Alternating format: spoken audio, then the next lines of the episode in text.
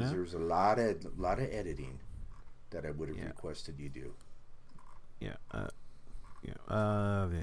Yeah. Okay. So, the, hello, welcome to part two of the uh, Trans Europe Express episode. I'm Spencer. No Joel again, cause life shit got in the way. Slash, finding this movie is kind of difficult. Uh, so uh, yeah, uh, this first half was LB and Andrew from Grumpire, which I just I just featured in their action movie thing they do every other month. Oh, cool. Yeah. Yeah. Uh, oh, sorry. I'm not supposed to speak yet. I'm so, I'm sorry, Spencer. It, don't worry, Go don't on. worry about it. Go on. This, okay, and, and so this half, uh, part two. I don't. I'm not still not sure how I'm going to do this episode. Uh, exactly, but uh, yeah. So this ha- this is a crossover, I guess, with movies from hell. It's Bradley and Dan. Hello. How are you? Uh, I am good. Thank you for uh, finally coming on this show. It's been, I don't know. I've been on your show for like what, two years, three Yeah. years. And at can't the end Every of every episode, episode for three years. Yeah. at the, at the end of every episode, we're like, okay, so yeah, we'll do something and we'll get together and we'll yeah. And now we're finally uh, we finally did it. Oh yeah. And I think uh, I think we've had at least one episode that is just completely in the ether now because it was, so messed up. I could not I could not repair it. Uh, That was our uh, our uh, nunsploitation episode, our second Yeah. nunsploitation episode, and Yeah. Dan famously the uh, first nunsploitation episode was a three star guy review. Oh, that's Ooh. wow. And if he would have heard the second one that we did with Spencer, he would have given us six stars. Six stars at least. Yes, at least six stars. I, I doubt that. But uh, actually, one of the movies that we talked about then on the episode, on the last episode is uh, uh, what is uh, an episode that for next season that a lot of people already know. Um, a motive horror. Um, John Right. Romano picked that one because, of course, he picks the Catholic nun one.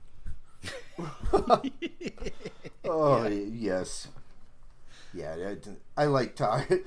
Sometimes I get a little too excited when Arminio comes on because I know he's just totally okay with me just like get, getting deep into religion bashing. So it can kind of go off the rails sometimes. Yeah, but he seems like a, a, a cool Catholic, a cool religious person who's like, yeah, it doesn't, it, it works for me, but not for everyone, and he seems to be chill with that. Yeah. Right. I think he might be though. I still haven't figured it out yet. I don't. I don't think he is necessarily a like pro Catholic. I think it just might be he might have to like he's required by Catholic law to declare that he's a Catholic because he's been through all the Catholic stuff. he's been uh, through the uh, uh, an adequate amount of Catholic pain and suffering. Me, I was lucky to get out of it as a child, and uh, but so there's only there's only mild uh, like a residual Catholic sadness in me. Oh. And Dan, you're from the the like the Wassy part of uh, the country, so I, I doubt you're Catholic. No, I was raised Catholic. Oh, Yeah. Yeah. Uh, I went wow. to St. Anthony's, uh, got confirmed, and all that stuff. Oh yeah. and what was your confirmation name? Uh, Rock. Really? Yes, yeah, Saint Rock or Rocco. Um, He cured um, people that were that from now on. that were plagued. Um, I can't remember the full story, but there was something about plague dogs, and people were like had leprosy or something, and it cured them. Oh, wow. That's wonderful. Mine was Yeah. Tobias because uh, I love Arrested Development. okay. I didn't I didn't tell the priest that or anyone. I, it's just like it, it's a name in the Bible. Yeah. It's in the, the book of Tobit, which is only in a Catholic Bible, for some reason. But, Okay. uh, I had a friend who picked Constantine because the movie had just come out. I like I like people who pick non-standard names. You know, it seemed like everybody in my confirmation class was like Paul, Mark, John. You know, um, so like I I picked Rock. I know I think my sister picked. God, I want to say it was like Apollonia, um, Hmm. but maybe that's just because I, I, I'm thinking of Prince. It was something along those lines, though. Something, and it, you know, not your standard saint names. Yeah. I would have picked something that was, you know, like black, like somewhat blasphemous, like Reagan. I mean, you could have picked like Azrael, which is the angel of death, which is in Yeah. the Bible, so it's not technically blasphemy. Yep. Hmm. Well, I got you guys beat. My my uncle is a Franciscan friar, and he's uh, like a fancy Franciscan friar, and he kind of raised me as a kid, by the way, Dan, because my dad, as we know, my da- my father did not love me, and so my my my uncle John, who ended up becoming a, a this like bitchin' Franciscan friar guy, and they he's like a priest, right? But I don't think they call him priests. I think I call him friars.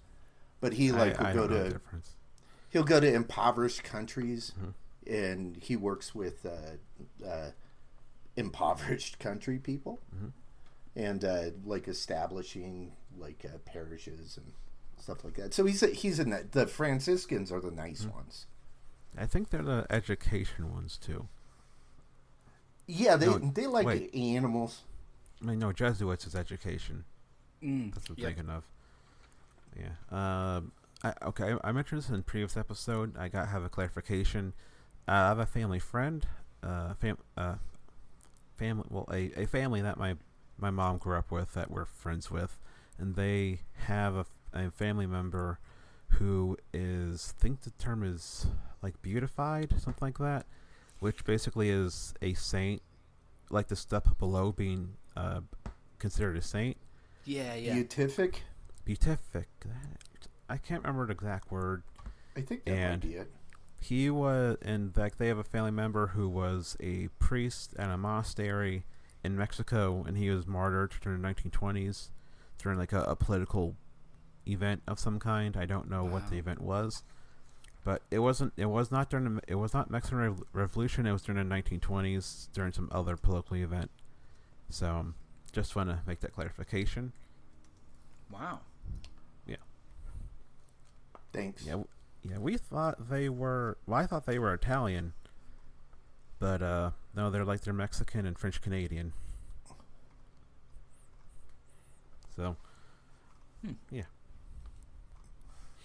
Very cool. Yeah. I'm uh, I'm part French Canadian. I just thought I'd be, I I was There's a lot uh, of I was jealous of all the I was jealous of all those things that you just said. So I'm like, uh, that's no big deal. I'm part French Canadian. Oh, you, Yeah. you don't have uh, a, a connection to someone who's almost a saint. Uh, my mommy, Only me. yeah, Dan. Uh, All right. no, Yeah. It, it- no, no if you're listening, saints. if you're listening to this and you haven't heard movies from hell, this is basically what what, what their show is like. Then I, you know what, Spencer, do not lead people Mm-hmm. Okay. astray because we are. We run a tight re- ship. We're a highly respected cinephile uh, podcast that talks about very, uh, very fancy films. yeah. Well, after this, I'm going to give you a three star review. Oh shit! Uh, Please don't. I won't. Uh, look, I have a couple one star reviews from year from like a decade ago. I still feel shitty about, so I, I Oh won't. my I would never do that. Oh, just tell me where they live. No, no. I, I left with some one star reviews on shows I don't like. That I then that I have. Oh, you! Oh, you're the guy. then. Yeah, because I like. Oh no, crap! yeah, But uh, d- but ten years ago, you were pretty young. I know, but still, I feel bad about it. I probably ruined like someone's day by leaving a one star review.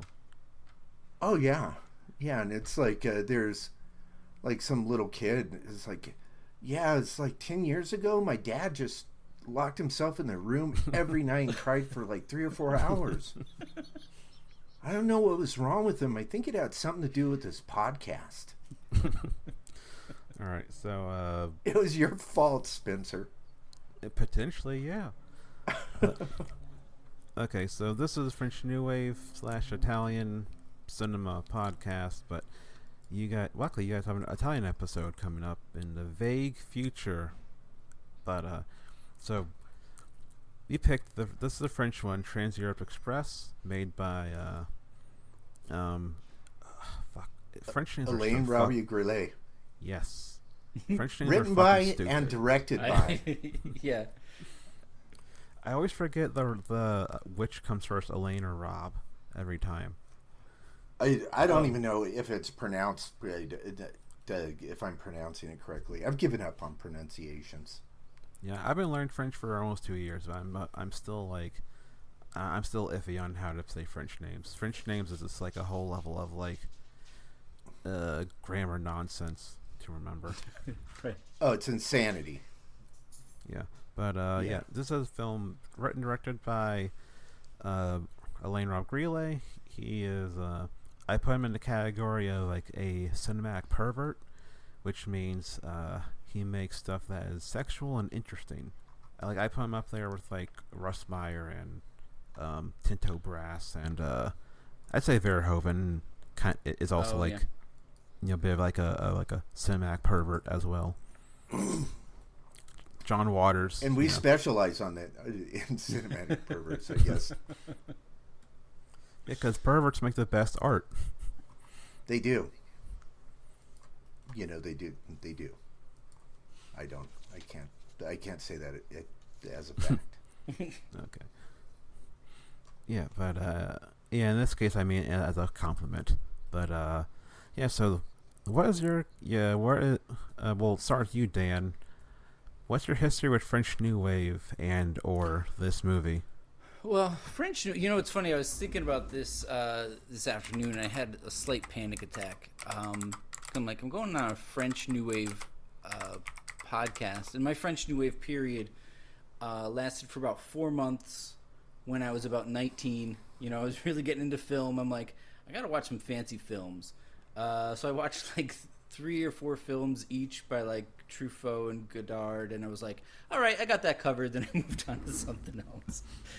um, and along the way, I've I've I've picked up uh, a couple here or there, but I I have realized I it's probably an area that I'm severely lacking in. Um, like I don't, other than like I said, Truffaut and Godard. I you know, uh, Rohmer, Rohmer. I think Uh, I've seen. he's fine. Okay, I think I've seen one or two Whoa. of his films. Um, I'm in a minority, but uh, I, I I don't get Romero yet. I've seen the two good ones, and people and like, I my reactions to to the to two good ones are like, yeah, they're fine, but too much philosophy, blah blah blah for me. I don't. I, it's not for me. Yeah. and that's that's another thing that I, I I think I do need to at some point revisit uh, the French New Wave because again, it- my French New Wave period was when I was 19. I was like, you know, mostly watching cinema for boobs at that point, especially foreign films. I'm like, well, there's probably a lot of naked ladies in this. Let's uh, let's give it a whirl. Um, but yeah, so definitely, uh, definitely something I uh, I need to revisit. But as far as um, Well, if you do revisit, uh, Agnes Varda, Jacques Rivette, those are the good. Like those are the best ones. Varda, Varda is somebody who I, I've actually seen a, a, a number of films in the last few years, and I, I really appreciate. Yeah, Yeah. Uh, Godard has been said many times before. He's important, but meh overall. Is Akerman? Uh, was she? I mean, I know she did some later stuff, but uh, Uh, I like I some of her stuff. I don't know. She, like, it, it, it, it, it's different person to person. I say it, it ended by like the late '60s. In her heyday is really the '70s, so I don't really know. Well, I my my favorite part of, of uh, French New Wave is that it, it inspired Japanese and Czech New Wave, kind of. Yeah, which are and also uh, which are better better new waves. yeah, hundred percent. If I had to go new the new wave movements, it would be Japan number one. No, no, Yep. Japan and Czech tied for number one, Yep. and then French would probably be like four or five, maybe three or three or four. The uh, I would put French New Wave right under Luxembourgian New Wave. I'm kidding. yeah. Ah, Uh, yeah, I don't I'm being even know what the new facetious. Like this French New Wave, this oh, I I like it, but at the same time, like Japanese New Wave is definitely more more of my taste, and Czech New Wave is more of my taste, and French is like Right. this is where it started. it's a it's a real mixed bag overall uh, uh, for me, which is also part of the fun of going through so much of it. Well, I think uh, uh, Grillet is uh, probably one of my. I, I don't know. I think he's the most interesting new waver, French new waver, Hmm. new wavy guy. He, but uh, Elio Petri too, a little bit. But they're kind of like not in there. You know, they're Yeah. really not in the mix. And I think. Uh, Well, Petri was Italian. I think. The- Uh, fuck! Why did I say that? because Petri is also Okay. an, an interesting artist. Okay, can we stop this now? Why did I say Petri? Okay. Anyways, uh, I do have other really smart things that I'm going to say later on that are going to make up for that. So, okay.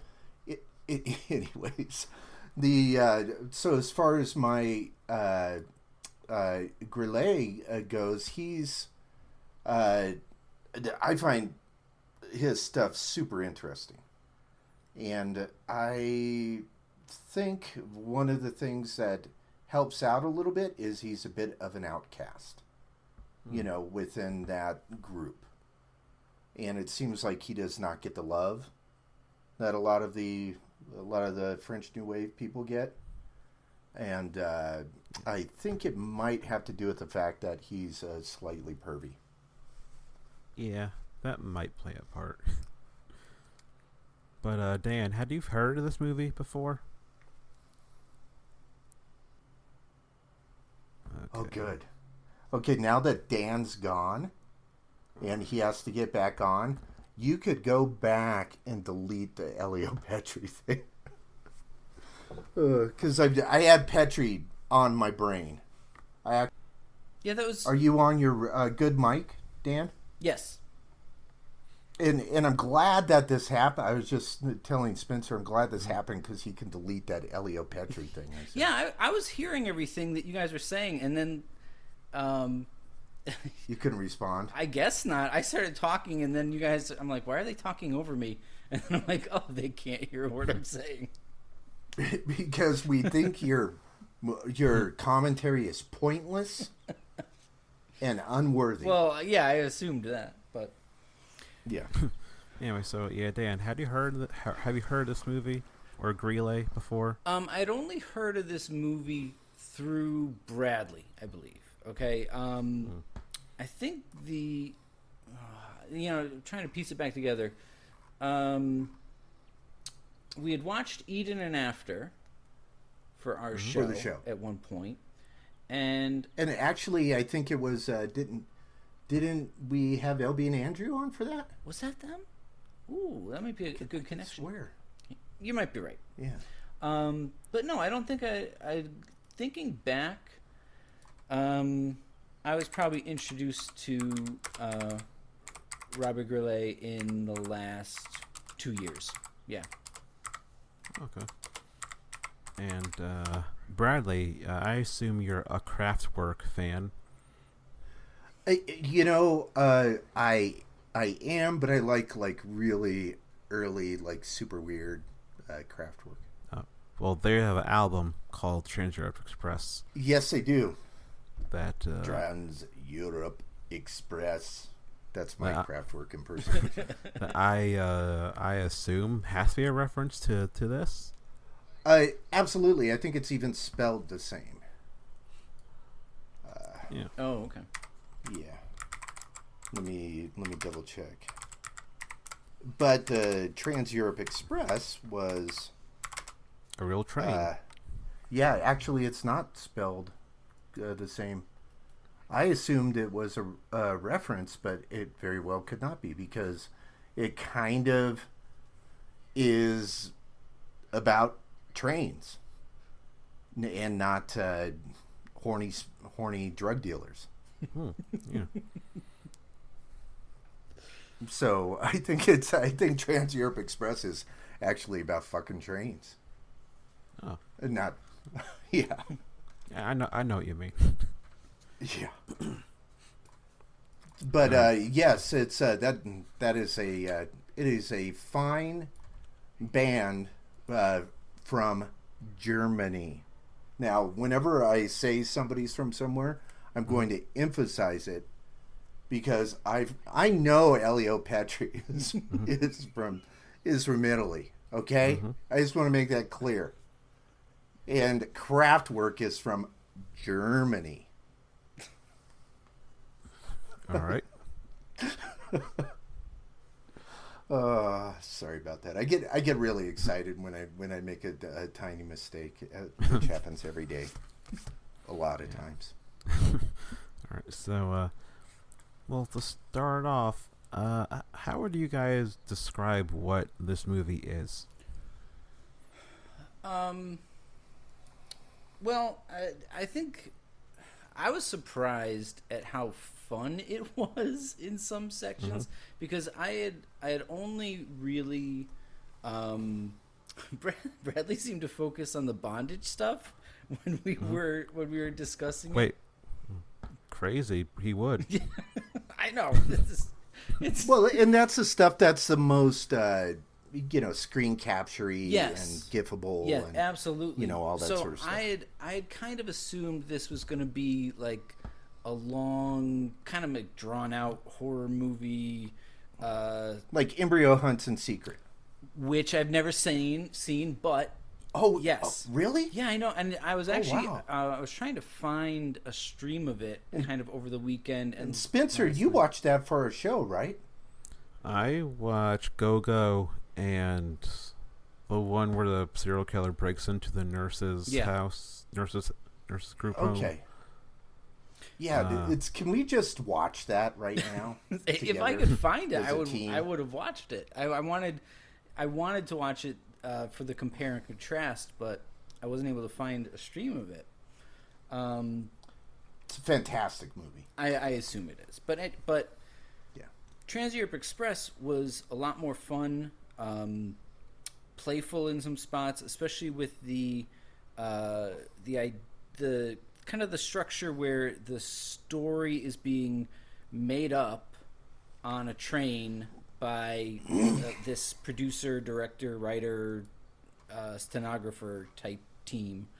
Um, and that that whole idea of of what is what is real and what's actually happening was probably my favorite aspect of the film because I love uh, I love f- stories and films with questionable narrators. So throughout the whole thing, it really kept me engaged, thinking about okay, is this actually uh, a script that's being written, and all of the actions of the main character are being thought up in this writing session, or is the writing session like a part of the main character's psyche, uh, or like a psychosis sort of thing? Um, so um, there was a few films that I, I thought of uh, that kind of had a uh, almost a similar thing, and uh, I'm uh, s- uh, pretty pretty poison. Um, you know, uh, Anthony Perkins' Little bit, character, you know, is a little bit off, and he's kind of making up this this story as he goes along. Um, Right. which you know kind of gets taken up by Tuesday Weld, and you know, so kind of taking that sort of aspect, but like personifying the psychosis um, with the people on the train. So then, if that was the case, it was a question of like, what is what is real in the real world uh, if the Hmm. main character is in the real world and he's a psychotic. Well, I had a thought. Okay, let's hear yours. I had a thought today, uh, and it and as with most thoughts that I think that are actually halfway decent thoughts, I immediately forget them. so so I wrote this one down. So I'm gonna read it, right? let's hear it. Okay. It's, should I do it in a funny voice? I don't- should I do it in a regular voice, Dan? Um, Do what you feel like doing. yeah, yeah, go I with did, it. I'm gonna do it in. I'm gonna do it in the Bradley J. Cornish voice. Ooh, wow. where a typical film, the characters. No, I'm not going to do that to, to your poor listeners, Spencer. So here, here's what I wrote down: where a typical film, uh, the characters in a typical film, characters are impacted by the film world, right? So they're in the. I'm going to explain as I go along. So they're in the film world. Yep. And what's happening in that world is fucking with the characters. right? Yes. And oftentimes, what we see in ARG films, I'm just going to say that from now on because I'm butchering his name, the characters are impacting the film world. And he creates the characters and then he puts them into, uh, puts them onto a supernatural plane. Oh, I, yeah. I almost see it as a supernatural plane where their thoughts, notions, and inclinations shape the world around them events that happen in his films, especially tragic events, sometimes seem as though they were fated events the characters have conjured from their own desires, as if in a dream. Mm. How about that, Dan? I, was, I was pretty proud of that one. That's like that's like an essay. Yeah, it's like, uh, but you know what I'm saying? It's like uh, if you have a dream, right? Yes. You're you're like, oh, what's that? And then all of a sudden, there's like a whole scene created around it. Right. right? And then you're and then you're like, oh, boobs, and then you walk over there, and then the like knives come out of the boobs and kill you, and you wake up screaming again. And, but but there's there's this You know. there's this thought in there, like as you're going over, you're like, I hope they don't turn into knives, and then they do. So it's it is Right, like right. you you manifest this this. uh What were some of those fancy words you used? yeah, something like that. Uh, Fate, fate. yeah, yes, like a exactly. You manifest the fate. Yes. yeah, like uh, the the, the scene. Yeah. Like, like the You- whole you- aspect of like how every woman wants to fuck Jean Louis. Yes. Right, Yes. and man. I just want to make that clear. So uh, the uh, you know, uh, okay, I just want to fuck everybody in the whole movie, Eh, like all at once. Even Some really even good looking people uh, in this movie. even Alain Robbe-Grillet and his wife Catherine, who's considered uh, the uh, they call her France's dominatrix. Yeah, she's Like- ninety. She's over ninety. Still a dominatrix. Yep, yep. I and missed this part if in you my read- research. Oh, you! Oh my God, Dan! Yeah, there's there's a documentary uh, like about about BSB DSM that she's featured in. Get out of fucking Yeah, uh, town. Dan. Oh, I'm writing Dan, this read. Okay, Dan obviously did not read any of the notes that I put in the DM. Thanks, Dan. I read some. the, I uh, skimmed them. No, no, you. Uh, but uh, so uh, I actually one thing that I included in the notes, which is one of the most interesting things uh, uh, that I've read regarding uh, Grillet and his wife Catherine, is he had a uh, contract with her, and uh, when they were married, it was a marriage contract Oh shit. and you have to read the the marriage contract.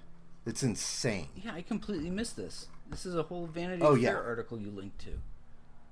Yeah, and there's uh, within that article, uh, there's it's a legal contract, and he's ba- and this was written in the fifties, and he's basically saying to her, uh, it's like a con- uh, contract for prostitution. Yeah.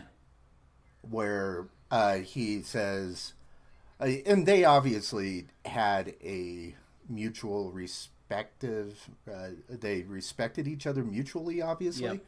and there was there was uh, they were kind of co-creators in this what I would almost think would be like a nightmarish relationship. Uh, but uh, yeah, it like two or three times a month, uh, he had, had was able to tell her what to dress and where to meet her, and then was basically able to do this like whole litany of things to her, and then he would deposit a specific sum, which I hope he increased with the uh, with uh, cost of living, but uh, he would put, uh, deposit a specific sum into her bank account, which she could use for whatever he wanted. Uh, she wanted to use, and he he was, uh, I think the term is penetratively impotent, meaning he was not sexually impotent, but he obviously could not get get like an erection. Okay. Oh. So, so which explains a lot in his with his films and when i s- was reading all of this stuff it made his films like a, a more interesting but kind of a little more freaky a little bit and yeah so it's like he uh, is almost creating these films as sexual fantasies. And if you look at all these films there's a lot of artifice.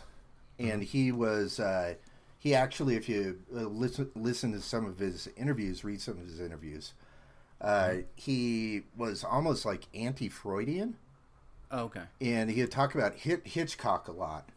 Like, whereas, like uh, the end of Psycho, if it was uh, an Alain Robert uh, Grillet film, it would have ended totally differently. Yeah, yeah. Um, You know, there's an interview uh, with him on the on the blue for from Kino, Mm-hmm. and the reason he he uh the reason for his movie even happening like was uh in uh, it's uh uh the train had just opened and he liked the he liked the design of the train interior uh, the interior of, the train and in fuck not Amsterdam what's where did, what city did they go Antwerp. to Antwerp in Antwerp the uh, sex workers are displayed in on in windows Right. in uh, their whole body Oh, okay. is displayed. And in Amsterdam, which was original uh, a, uh, plan, they're only featured from the waist down, in in windows. And he wanted the f- wanted to show the full body of a woman in a window, Okay. and that's and that's like the like the the origin of this movie. I want to go to the tan, the town uh, where all they show is just the chin. Just put their chin through a hole, and you have to determine uh, where who, the lady you want to spend the next uh, short amount of time with Yeah. uh, by their chin. Yeah, and it's like this. Yeah. it's really funny hearing him, because at first, and he starts like he's not trying to sound like a pervert, but then he's like, you know, all the, all, all the whores, you know, the the, the, the women you pay to fuck, them. it's like, oh, I, I love you, Alain. Yeah, and it's really, um, you know, it, it's just uh, he he's a trip, and he's very much a an auteur, you know, in the truest sense. Mm. Like you couldn't imagine him making a movie for entertainment's sake or making somebody else's work. You know, uh, he did write, uh, what's the fucking movie? yeah, last year at Marienbad, a movie that yep. Elby and Andrew said they might, if if they like it, they will come on the show and talk about it. Oh, okay. But that's the only way I would I would ever talk about it because I watched it once. I don't fucking know what the movie is. It's pretty. Yeah, and that's uh, think uh, is it uh, Re- Resnais Re- is Resnais? Yeah, yes, I uh, Resnais. Yeah, Resnais. Yeah, and uh, that movie is uh, it's actually it's actually pretty good, and and I did not put two and two together. I didn't know it was a Grillet movie, Okay. uh, and uh, he he wrote, and this is another Hitchcock comparison, where he wrote his he wrote his screenplay like down to the T, like shot by shot, uh, what's in the shot, uh, everything was very very detailed. Mm-hmm. And uh, Re- Resnais, that's what Resnais based the film off of. So it's a very much a Grillet movie, Yeah. uh, and you can and you can really tell Yeah. you, you know when you when when you watch it but it's it's it's pretty good and you know it has uh It's it has one of my one of my favorite actor people in it Oh, Del- oh Delphine. Um, Delphine. yeah. Yep. Delphine uh, Seyrig, i think is her name something like Yeah, that. she's wonderful Yeah. Yeah, and it's she funny was- because she's really she's- young in this one but she looks older it's a trip Hmm. Yeah, she's one. She's a chameleon because like I've seen her in like five or six movies, and every time I'm surprised. Like, wait, that can't be her. Oh, yeah. she looks like she can. Like she just looks totally different in oh yeah like mr mr freedom Yeah. you know in uh, uh, Donkey Skin, she's like the fairy godmother. Oh, yeah. godmother. Oh, wow. Okay. yeah, yeah um, she's fa- fascinating yeah, Daughter of Darkness, obviously. It's like everything. She's such a chameleon that when she shows up and stuff. Oh, she's and in I she's think super two late two late Aaron Buñuel movies. I think she's in two Buñuel movies. At least at least one. Hmm. Uh, it, it might be the. I always say it bourgeoisie. I always say it word wrong. Oh, the discreet charm of the bour- I- bourgeoisie, right? I. th- sh- uh, I want to double check which Buñuel she's in. Yeah, you, uh, you might be right. Uh, which one? Oh yes, it is Discreet Charm. Okay. It's the one she's in. Now the um, But, she's done um, some really interesting stuff too. Like the uh, she did a short film in 1976 where she was uh, reading Scum Manifesto, Hmm.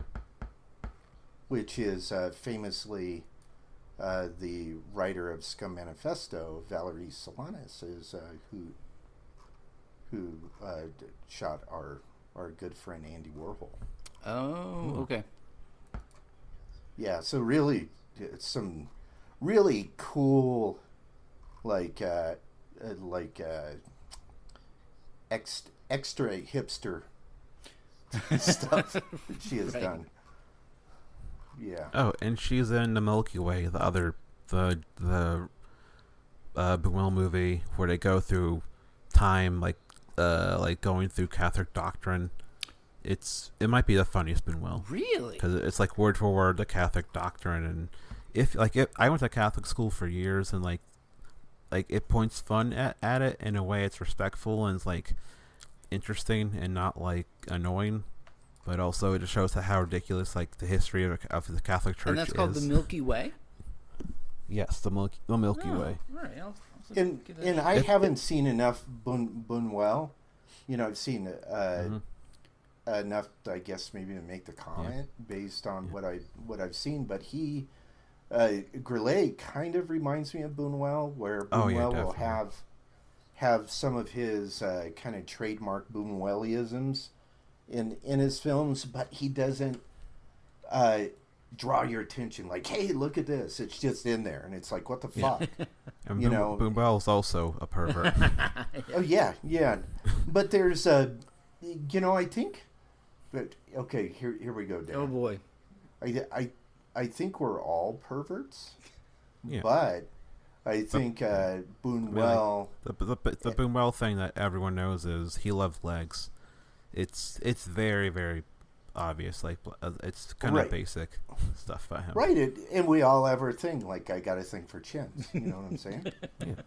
So, uh, and uh, but the people who are openly able to uh, kind of present that in a creative fashion are brilliant, you know, and Yeah. that's that's what is kind of cool. And there's Yeah. like, uh, and there's not a, there's no shame in what they're presenting, you know, Yeah. and that's another Mhm. thing, you know. So it's it's nice that we actually have artists who aren't, you know, hiding you know, and actually kind of doing these really cool, uh, uh, you know, Yeah. pervy movies that Yeah. some other people would do if they had if they had uh, any any balls. you know what I'm saying? Yeah.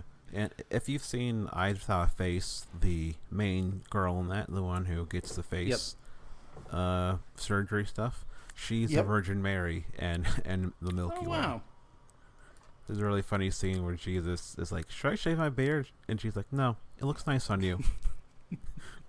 like that, that, that, that, that's the type of humor in the in the Milky Way. I gotta watch this. Yeah. Maybe uh, maybe we'll uh, we will uh, tag that as a good good reason to come back on your show or have you on our show to talk about some Buñuel. Uh, I'm not the Buñuel guy. You you know who the Buñuel people are. We we No. all. Chris and John. No, they they'll just yell at me. Okay.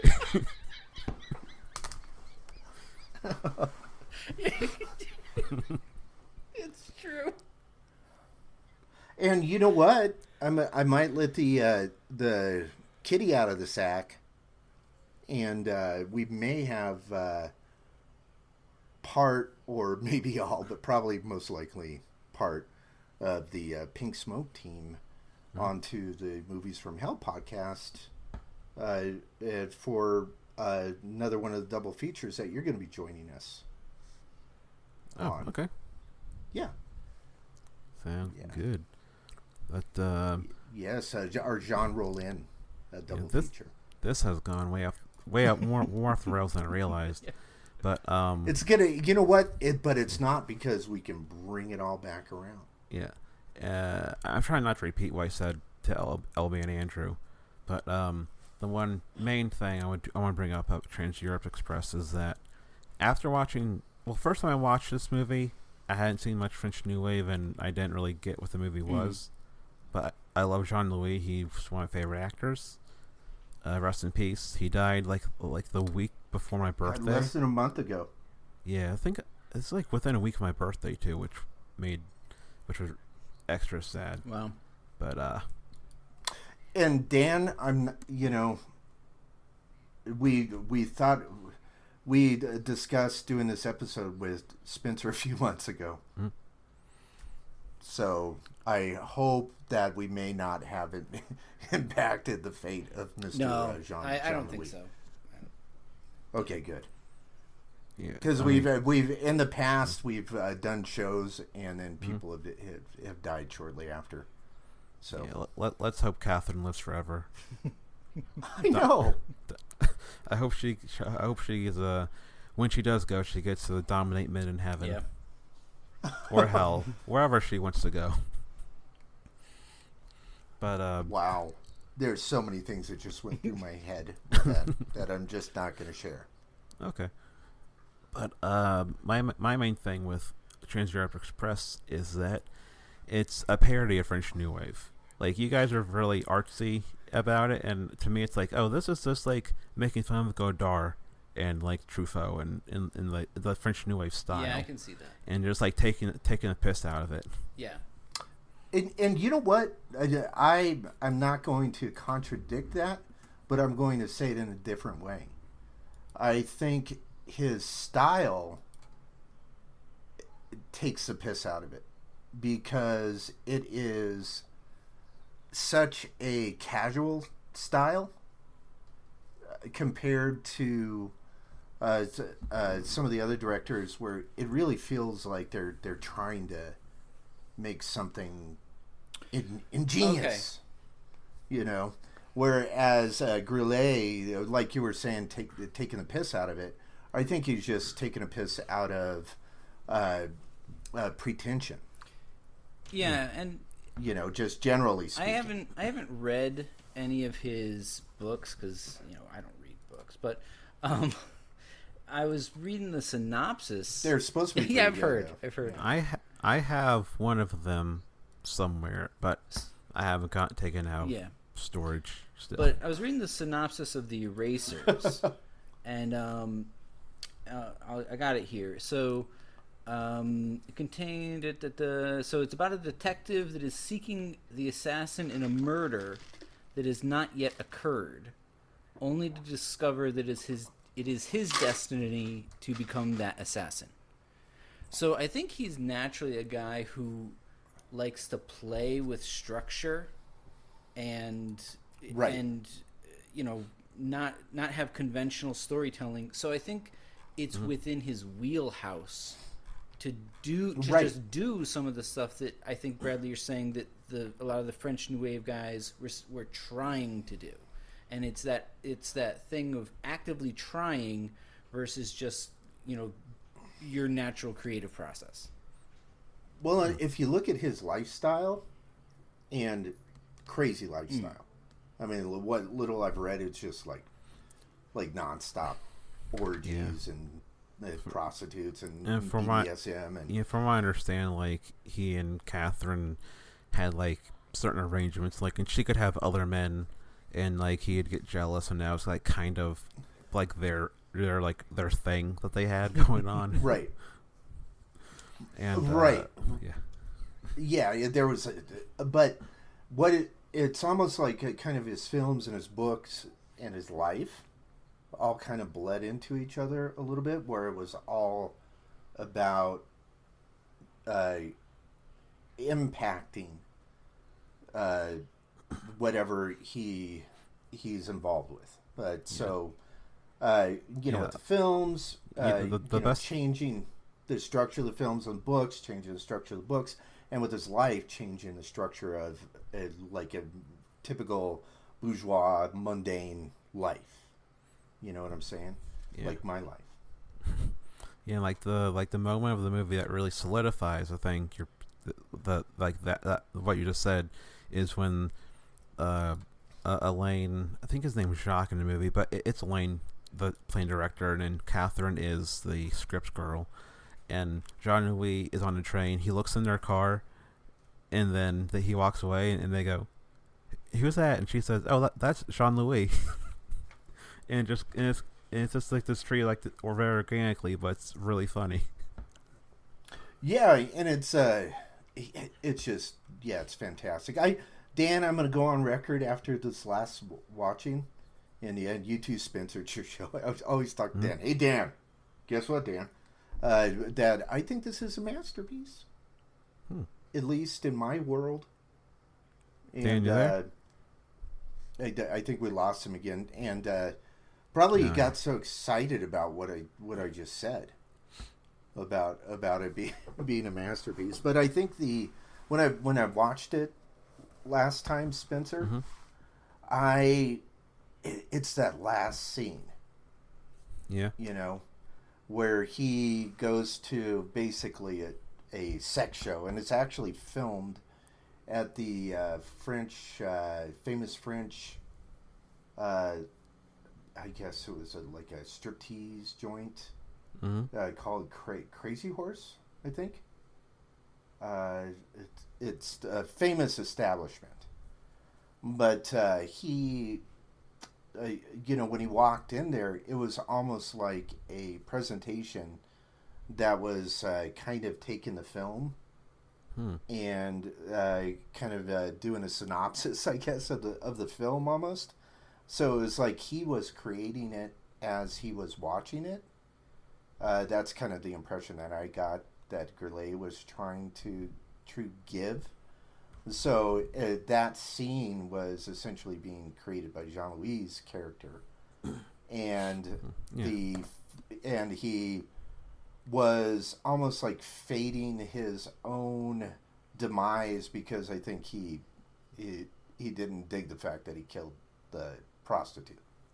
Huh. You know, which uh, Yeah. Eva, I don't think she deserved to die. No. You know.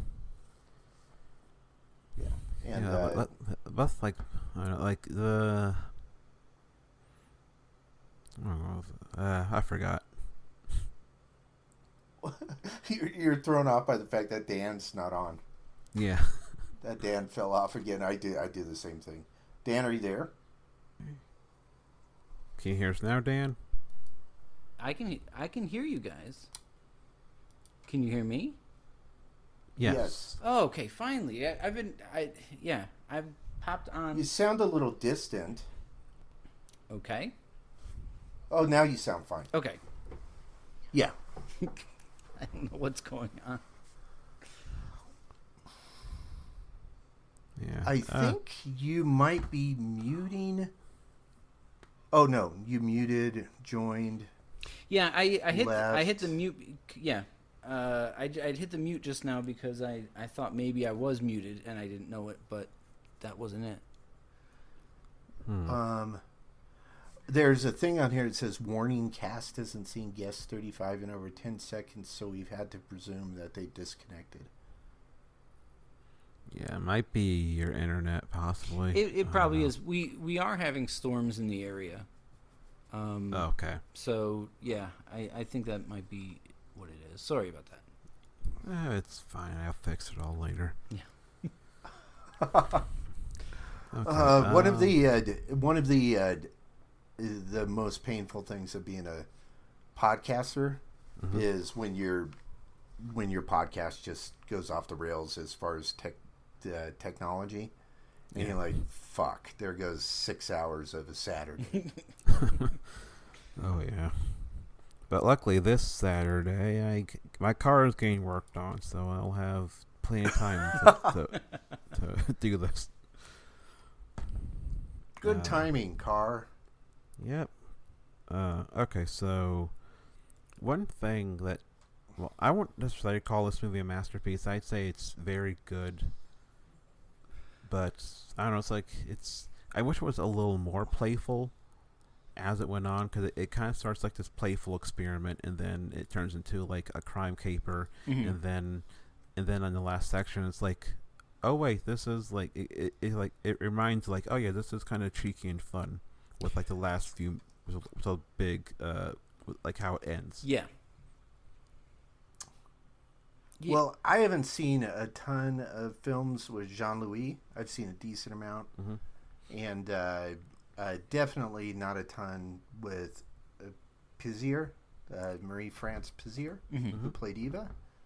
But their chemistry uh, on screen is insane, Mm. and they're they're so good, both of them. And I can't uh, think of a lot of movies from this time frame. You know where I have uh, there's such a strong uh, uh, char- character connection that seems su- uh, very very natural. Mm.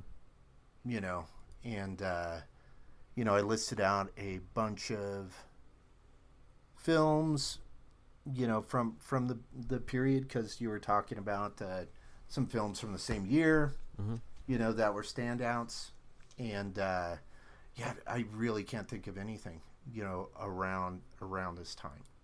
You know, it's really it's a really sophisticated character interplay Hmm. as well, and and it's uh, you know especially for the time.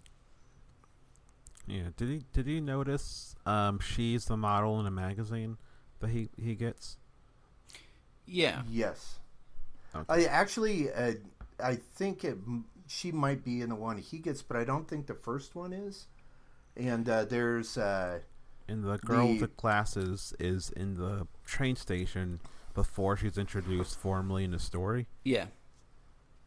I, there, there are a couple hints of stuff t- that will come up later that if you pay attention, like it's it's hidden like in the first like in the whole setup. You see like s- stuff pay off in, term, in terms of like there's this like she's in a magazine and you see the people in the background that will show up later on. hmm Yeah, Well, uh, and there's there's also a lot of like um, uh, inconsistencies as far as like props go and things like that. Mhm. Right. Like, uh, you know, he, I think that at one point he throws his his uh, his clothes and everything in the river.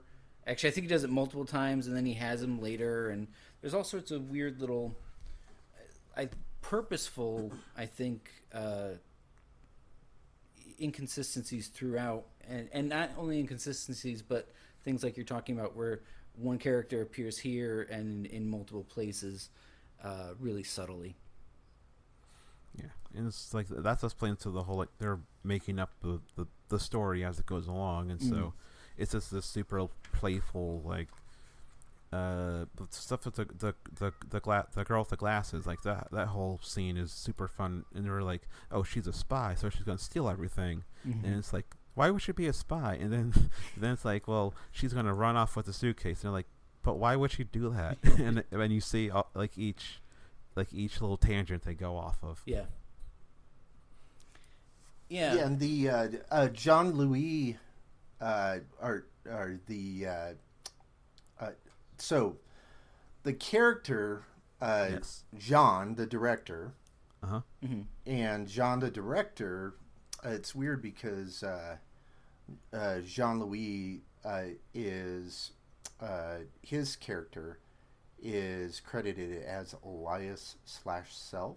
hmm hmm And the Marie France Pisier's character, Eva, is ca- credited as Eva dash self. And then uh, El- Alain Robbe-Grillet, his character is uncredited to him, and he's Jean the director. Hmm. And if you, uh, Jean the director gets the same magazine that the uh, that Elias or Jean Louis' character gets.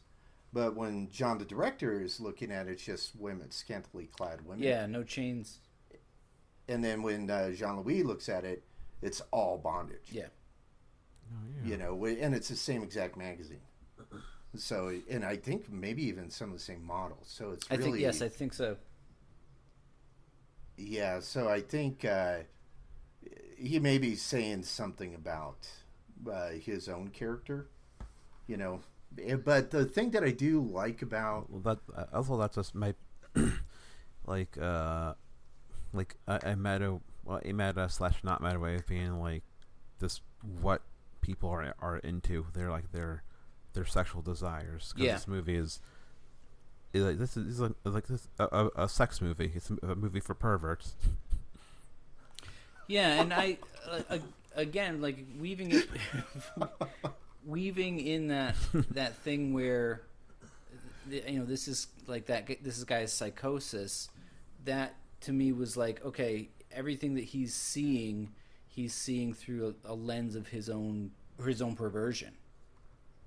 Yeah. Right, and I Bradley, think did, the did, uh, did I break you? Uh, no, no. I just, I was just laughing. Uh, the, uh, uh, y- you know the, uh, con- conventions. He has an issue with conventions, hmm and I kind of, I kind of, I kind of like that. And he also, if you uh, read some of his interviews or listen to some of his interviews, he uh, g- kind of gets annoyed a little bit. I don't know if you've Mhm. ever, uh, almost the same way that uh, David Lynch, Mhm. you know, when people try to explain, like, if you ever see Lynch interviewed, people like try to explain something in one of his movies, and he like let's just say like whatever, Yeah. you know, Okay. and they'll say, "Was it about this?" And he's he'll like beat him he'll just basically not give an answer, you know, and uh, uh, Elaine Robbie Grillet does the same sort of thing, and I that's one of the things that I really like about his films is because a lot of films that try to you know wrap everything up in a bow hmm you know like uh like the the worst most agree like i did it dan. I i saw the lord of the rings movies a long time ago okay when they came out. But the one of the most horrifying things that i've ever sat through in the cinema is the end of the series where they're all like it, it, it's like this bed like wrapping everything up and it's like fucking 25 minutes it was horrifying you know? And uh and it, it, that annoys me so much when they try to explain everything. Oh, don't know. listen to a Del Toro uh, director commentary. Oh really he at least on like I think it was Blade Two and some other ones, he just over explains uh what's up uh Pan's Labyrinth. the meaning yeah, he over explains everything and to the point where it's just like I don't want to listen to you talk about your shit ever again. yeah Yeah, and I think uh, you know I almost find uh, uh, Dan we we write stuff. Every once in a while. Yeah, and I've talked to you about this before, where I have an issue with tenses in my writing. Yes. And uh, when we used to uh, do uh, kind of, we were in a writing criticism group together where people would crit- criticize each other's work to help them become better writers. And I remember I took one of my stories, which I really, really liked a lot. And this lady said, Well, you really fucked up all the tenses. So I went back and I fixed the tenses, and I fucking hated it. Mm-hmm. Right. And the, uh, it's been almost inspiring. Everything is almost for me. It, almost inspiring uh, reading all the Grillet interviews, uh, biography stuff, and then watching a bunch of movies over the past week or so. Uh, because I recognize that I really like his stuff because it doesn't adhere to convention. Mm. And it doesn't, but it doesn't do it naturally. Like Mm. nothing is worse than you're watching when you're watching something, and they're uh, the creator or right or you're reading something, and they're obviously, you know, trying to be experimental. You know, Sure. which annoys the fuck out of me. You know, as well. So his stuff it feels it feels quite natural to me Yeah. eh, because it's it's fluid. So it's almost like he is, you know, just playing around with how, uh, just kind of how the mind works a little bit, you know, without getting into psychology, Mm-hmm. which is different. You know, he's Yeah. he's like anti-Freudian if you read his stuff. Yeah, it's very like one YouTube said earlier. It's very uh like dream like and uh like like artful, but it doesn't feel like um like like I I, I find I, I will throw uh, Godard under, but it's like some like the Go- Go- Godard stuff I don't like. It's just like I think Contempt is like his third or fourth movie, and already he's like complaining. It's a movie, a meta movie about like the film industry. And it's like, calm the fuck down, just make a good movie.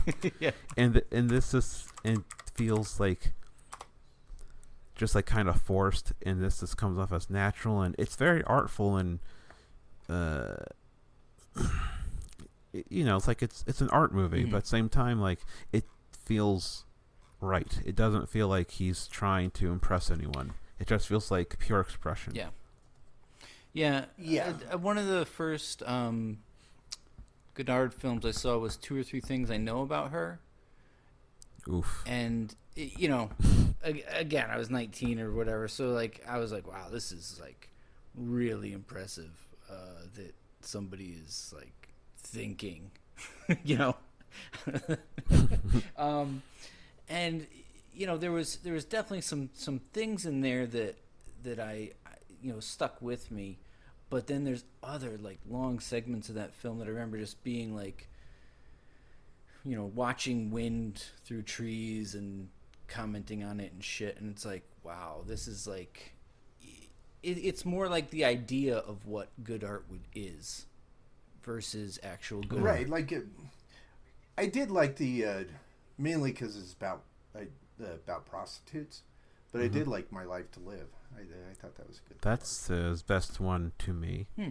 And two or three things is just like this, uh, kind of the same movie, but more abstract and.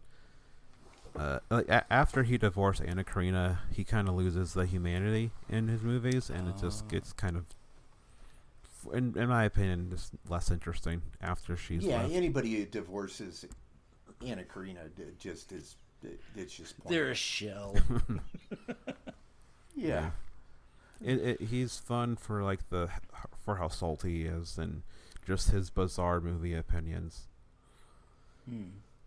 Right, and there was, uh, and I did like the, the tra- I'm, a big fan of tragic endings, hmm and uh, My Life to Live. I lo- love the ending of that, but the, uh, uh, the ending of Trans Europe Express mm-hmm. is fucking brilliant. And Dan, I was kind of talking about this a little bit when you were absent, and the uh, rewatch that last scene and uh, you being a musician type, listen to the soundtrack. It's fucking brilliant. Okay. You know that that last scene, and the uh, how you know I was talking about earlier about how it's a character inside a world that is changing based on the character's whims and whatever. Uh, that last scene, I think, was uh, wholly uh, concocted, I guess, by the character. Mm-hmm. You know, and it was a uh, very much uh, the way that that character would would die. you know, I, I just love the ending, and this is what the, the watching this this last time, Spencer, Mhm. and watching that scene this last time. That's that's why I have uh, put this on my very short list of masterpieces. Oh, okay. So, yeah, Yeah. and and it's a very it's a very highfalutin list. Probably the most important masterpiece list that ever existed. Yeah. Uh, Knightriders is on. I do love Knight Riders. I know. It's my. Uh, I'm not a big uh, Romero guy in general. Uh, I know I love I love Duane Jones, but like I kind of just. I, zombies, zombies aren't aren't really my thing. Yeah, me either. But Knightriders is the one. It's like fuck yeah, this rules. Yeah.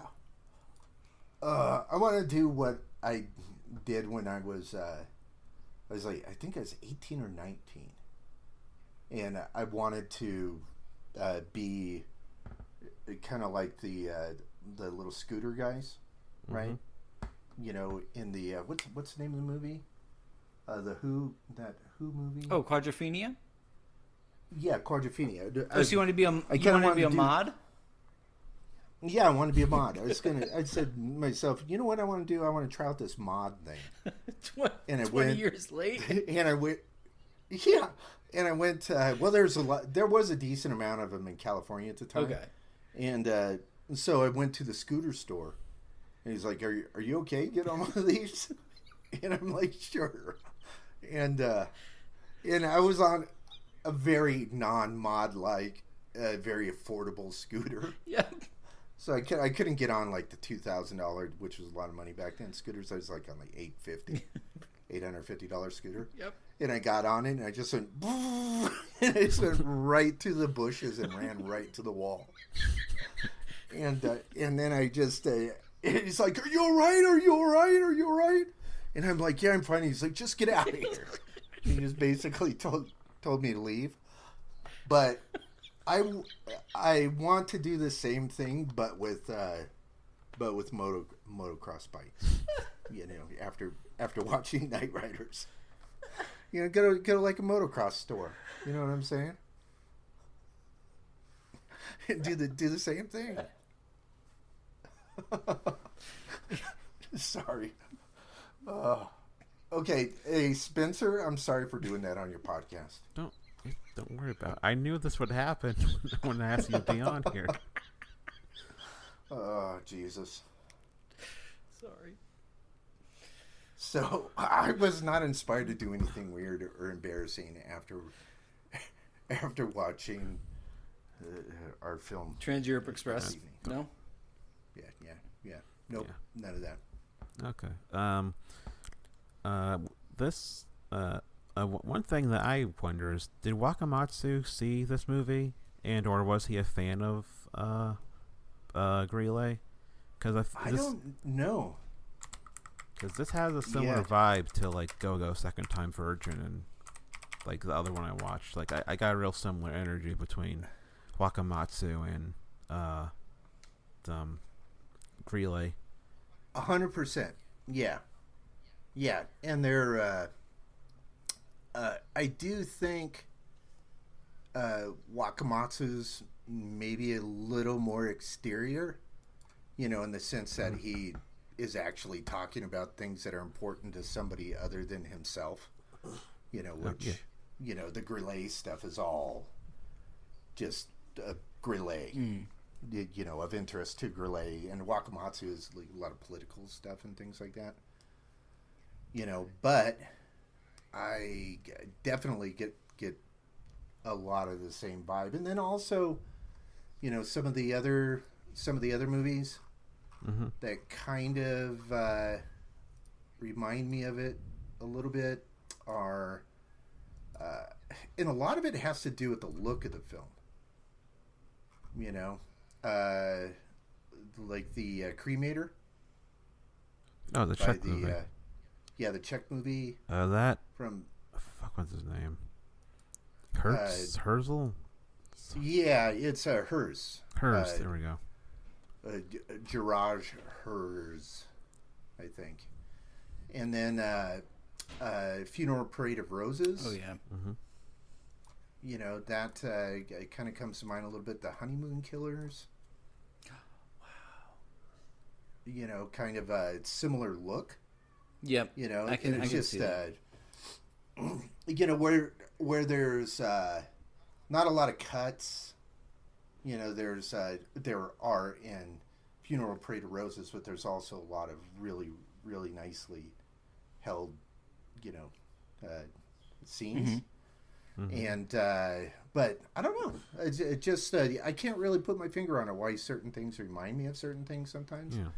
But uh, those movies, like if I did a like a kick-ass black and white, uh, you know, mid '60s, uh, you know, film festival, those that would be the uh, the fancy group. Even though uh, Honeymoon Killers is like 1970. Yeah, yeah, I, I get you. Uh, where was it? Um, yeah, like uh, and Elio Petri is Italian. that is true. Uh, like Jean Louis is a perfect uh person for uh, uh Grillet because he has the appearance of being like he he was like a classy actor who worked with everyone Mm. and he has like the pers- like the appearance of like oh he's a he's a quote unquote real actor a real like um I'm not movie star he, I won't say movie star but like uh, uh but like you know like he has the credibility but Yeah. like he has this under undercurrent of darkness and like I've seen him in a bunch of movies and he always has this undercurrent of darkness and everything and like it and that really works with Grillet yeah, yeah, it's uh, almost like uh, he looks kind of like Boy Next Doorish a little bit, mm-hmm. and then uh, then you look into his eyes. Yeah, he has this like very blank serial killer ex- expression that he does. Right. And Hmm. this one, it's, it's like it's he does it a lot, like especially during the, their sex scenes, which makes it like this really, I, I surreal, but like actually surreal, like in the, orig- the actual meaning, or not like mean weird. Not the overused meaning. Correct. Yeah. Gosh, it's like when somebody says, I, like, I went to, I went to, uh, what's it, what's it, uh, Chuck E. Cheese, and it was so surreal. Yeah. Anyways. Not that I've gone to Chuck E. Cheese, or I know a lot of people that have gone to Chuck E. Cheese recently. But I know what you're saying. But the, uh, yeah, he, uh, he's slowly becoming one of my favorite actors. Hmm. You know? I I And, know uh, him. the actor that sort of bleeds over into non fucked up stuff. okay. Have you seen Great Silence? I have not. Uh, that, that's the one uh, western he made that I haven't seen yet, but Oh. apparently it's super bleak and deeply upsetting, which means I'll probably like it. Oh, nice. Yes, I know him uh, best from Three Colors Red. So, and that was when he was uh, quite a bit older. Real, Um, Yeah. I knew you would. I knew you would sneak in, sneak that in. I know. I I'm I'm very basic in my taste, but anyway, yeah.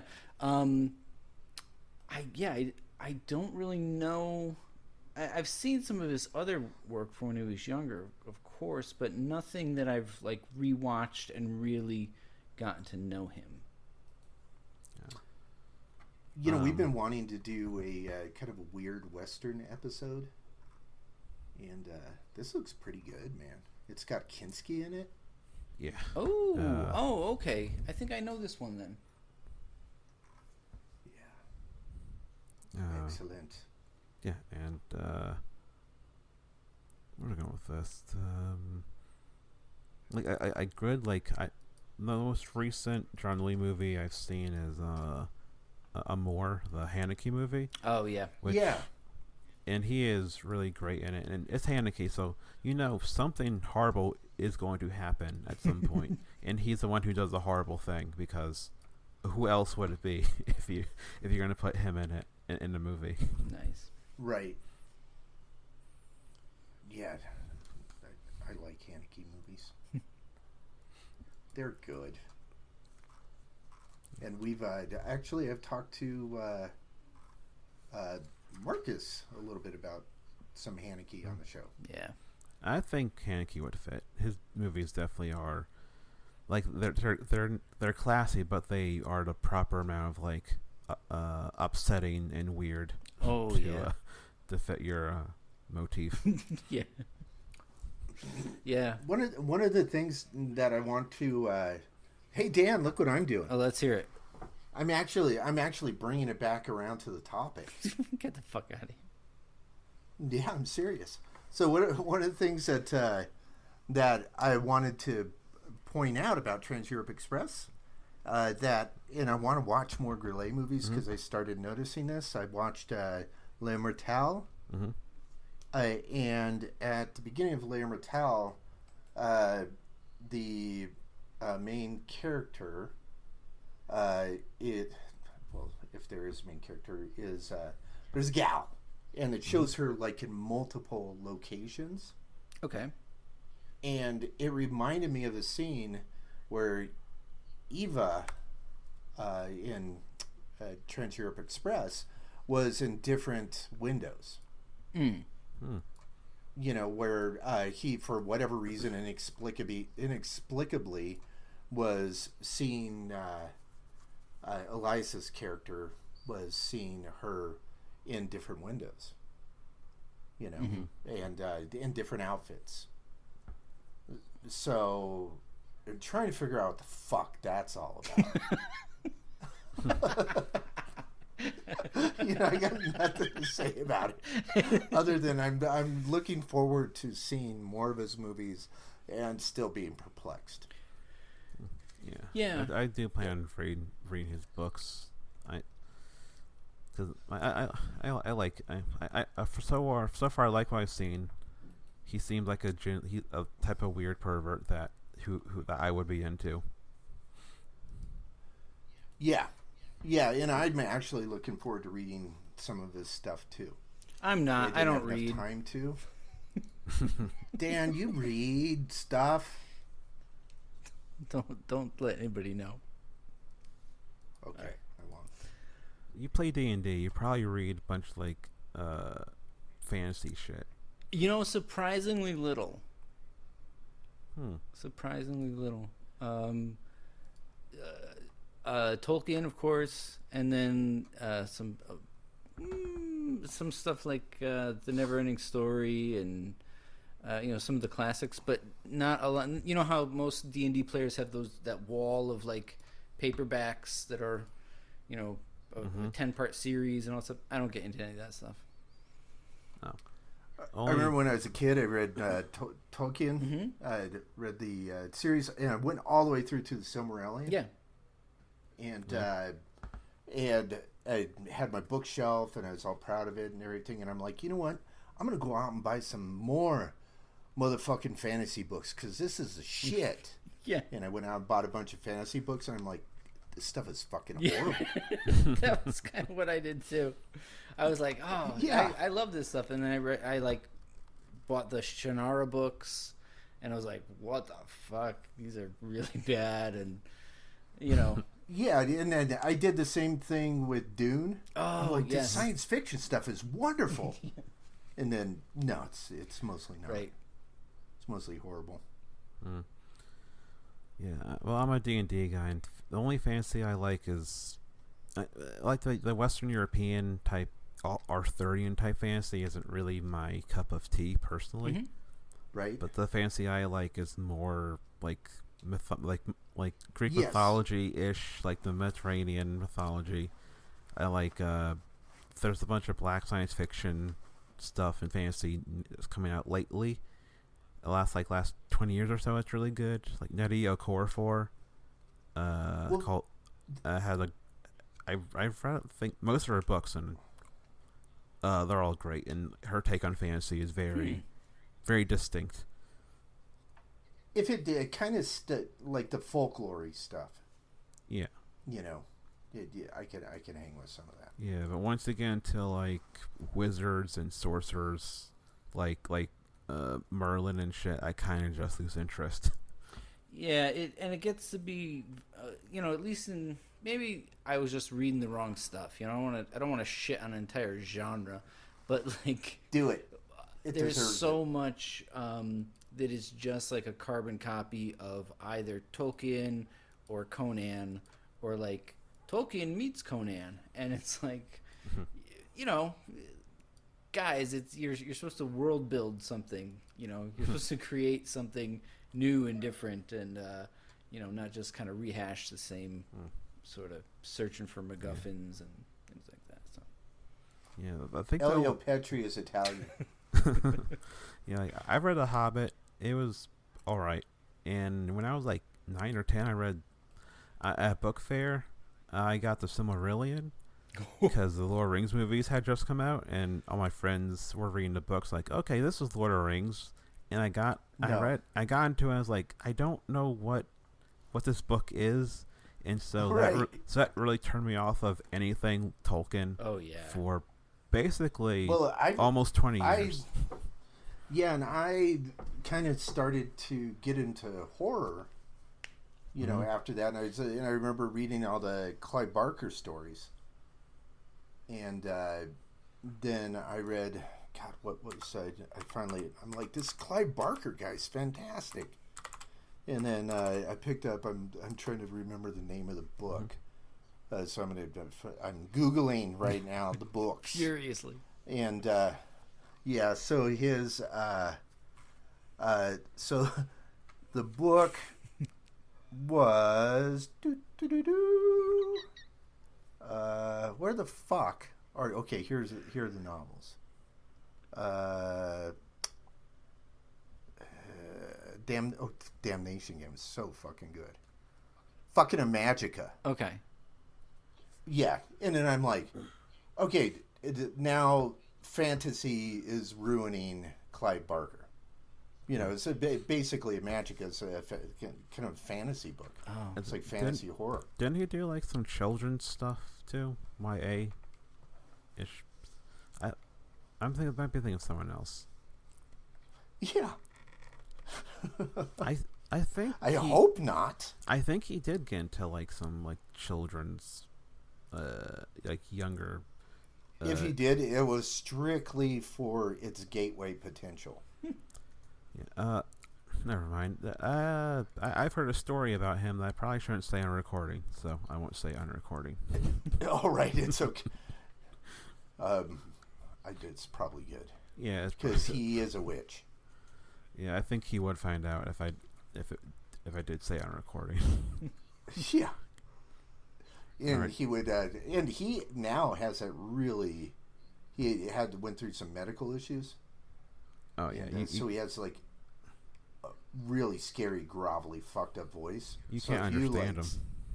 Yeah, if you said shit about him, he would just like be standing over your bed one night in the dark. I think he might be Rasputin. If, if he was like a reincarnation Rasputin, I wouldn't be surprised. That's the weirdest, the weirdest thing. I feel like he would eh. like that as a, I think it's like a compliment. Oh yikes! So, I, hey Dan, I'm gonna do what sometimes people do on our show, and I'm like, why did you just do that? It's it's it's Dan and I's podcast. Why are you asking a question? But I am genu- I am uh, sincerely interested in wh- uh, which scene you you kids most enjoyed or found most memorable in Trans Europe Express, which I think is a wonderful film, and I think everybody should watch it. Uh, I think maybe watch watch Breathless, watch it, maybe like watch the big uh, French New Wave, and then watch this, and then like the parody uh, stuff will be a bit more obvious. But um, for me, my favorite scene is probably the very end when it gets e- super meta and like Jean Louis and Eva are real people, I guess in the in the within this world. And it's just this nice little like like a like a nice way to like they're still fucking with you even at the end and you don't know what you still don't know what you just watched. Right. So now Eva, Yeah. uh, was she in the last scene? Because she was strangled by him. he kisses uh, some woman that you see earlier in the movie. And it's like, oh, I guess like I guess this really did happen. Because like Oh. yeah, like it's like the very last thing. Okay. Uh, Yeah, yeah, I need to. I've seen it about three times, and I watched it most intently uh, for this episode because that's how much I care. Oh, I, thank did, you. I said I'm going to be on Shoot the Piano Player with Spencer, and I'm going to watch this film front to back without any interruptions, Hmm. and I'm going to take notes, which I, I didn't do that part. I guess probably also this the part when they're like, "Who is that?" and they get and uh, Kathy Casper says, "Oh, that's that, that's Jean Louis." Good. Yeah, I love the ending of this movie. I'm I'm going to watch it again tonight. All right, wh- uh, what's your favorite part, Dan? Most memorable part. Um, you know, I had, uh, and I don't know why. I really liked the relationship, um, the, the, the relationship between the characters of of Jean Louis and the, and that young young guy who's who he stays at his apartment. Um, because again, I I, I kind of was in my head.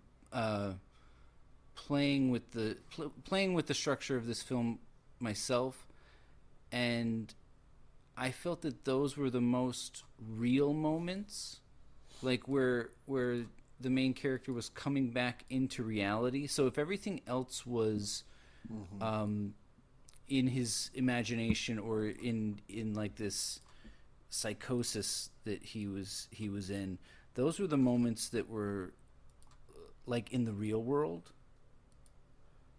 um, because he, though, if you notice, those were the times where he would he would kind of be explaining what what's going on to this guy, but everything else with him seemed just sort of mundane. So it's almost like those were the moments that he came out of his fantasy and um, was was actually living uh, a real life. Interesting.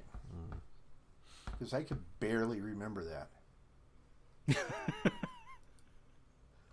again, I think because I started imagining the film from a different perspective, because I, I want to go back and watch it again now that I know all this pervert stuff about him, uh, which again, uh, really bad research on, on my part. But I think this is definitely a movie where the rewatchability comes in the different ways that you can interpret the characters' actions and motivations because it is so it is not any type of typical structure, right? Everything is is really up for uh, up for grabs as far as you know what it what it means, what's happening, what's the reality. Um, you know, so I think I think there's definitely multiple ways that you can uh, watch this film and you know enjoy it over and over. And it's not. It, it's funny because it uh, messes with structure, but it's not jarring. Right. You know, and uh, you know, oftentimes you see things that are, you know, it's just like shit comes in from left field. You know, there's stuff. Right. Yeah. Every every time like you go back out onto the train with the with the writing group, it it feels very natural and and almost like they are uh they're part of that world rather than it being like the scratch of a record and you're like oh, oh we're back we're now we're in the room and you know. So Right, and the all, fact it all that it's flows uh, very nicely. and the fact that it's uh, Alain and Catherine who are married, Mm. and they're married in this really peculiar BDSM structure, and all the way until Yeah. his death. you know. So it's like they had this really, you know, strange kind of not normal relationship, but they had a very normal relationship because, you know, it lasted until his death, you know.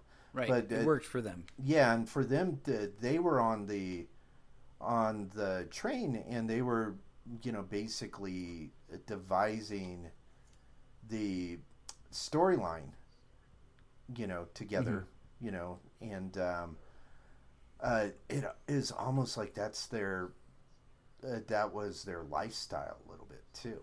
You know, because he Yeah. would he would tell her, okay, I'm, I want you to wear this. I want you to show up at this place at this time you know he might have her bring like two or three different people with her you know and they would be dressed yeah, so in a it certain adds- way Yeah.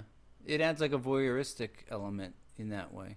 right but it's voyeuristic in the sense that it's like uh, almost like uh, everybody's in on it sort of thing Yeah.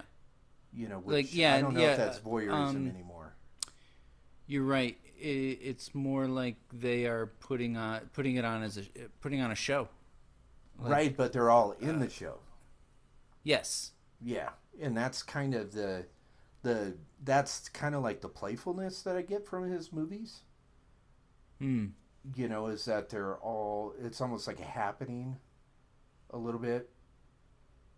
You know, where Yeah. everybody's uh, uh, in it, in on it. You know, uh, in a way, it, it's it's weird. It's it's fucking with my head, Dan. yeah. Like that scene where she's all- in all the different windows in different outfits. Like, what the fuck?